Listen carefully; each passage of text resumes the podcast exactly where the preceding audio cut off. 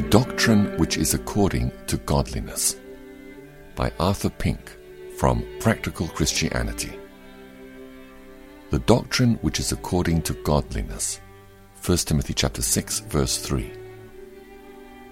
The doctrine which is according to godliness at once defines the nature of divine doctrine, intimating that its design or end is to inculcate a right temper of mind and deportment of life. It is pure and purifying.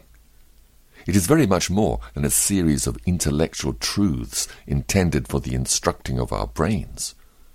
The doctrine which is according to godliness is the enunciation of spiritual facts and holy principles for the warming of the heart and the regulating of our lives. The objects which are revealed in Scripture are not bare abstractions which are to be accepted as true or even sublime and lofty concepts to be admired. They are to have a powerful effect upon our daily walk. There is no doctrine revealed in Scripture for a merely speculative knowledge, but all is to exert a powerful influence upon conduct. God's design in all that He has revealed to us is to the purifying of our affections and the transforming of our characters. It is absurd to conclude that if my creed is sound, then it matters little how I live. Thus, it is possible to deny the faith by conduct as well as by words.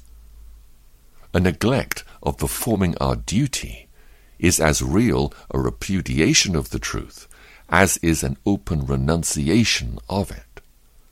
The doctrine of grace teaches us to deny ungodliness and worldly lusts, and to live soberly, righteously, and godly in this present world. Titus chapter 2 verse 11 and 12. By far the greater part of the doctrine taught by Christ consisted not of the explication of mysteries, but rather that which corrected men's lusts and reformed their lives.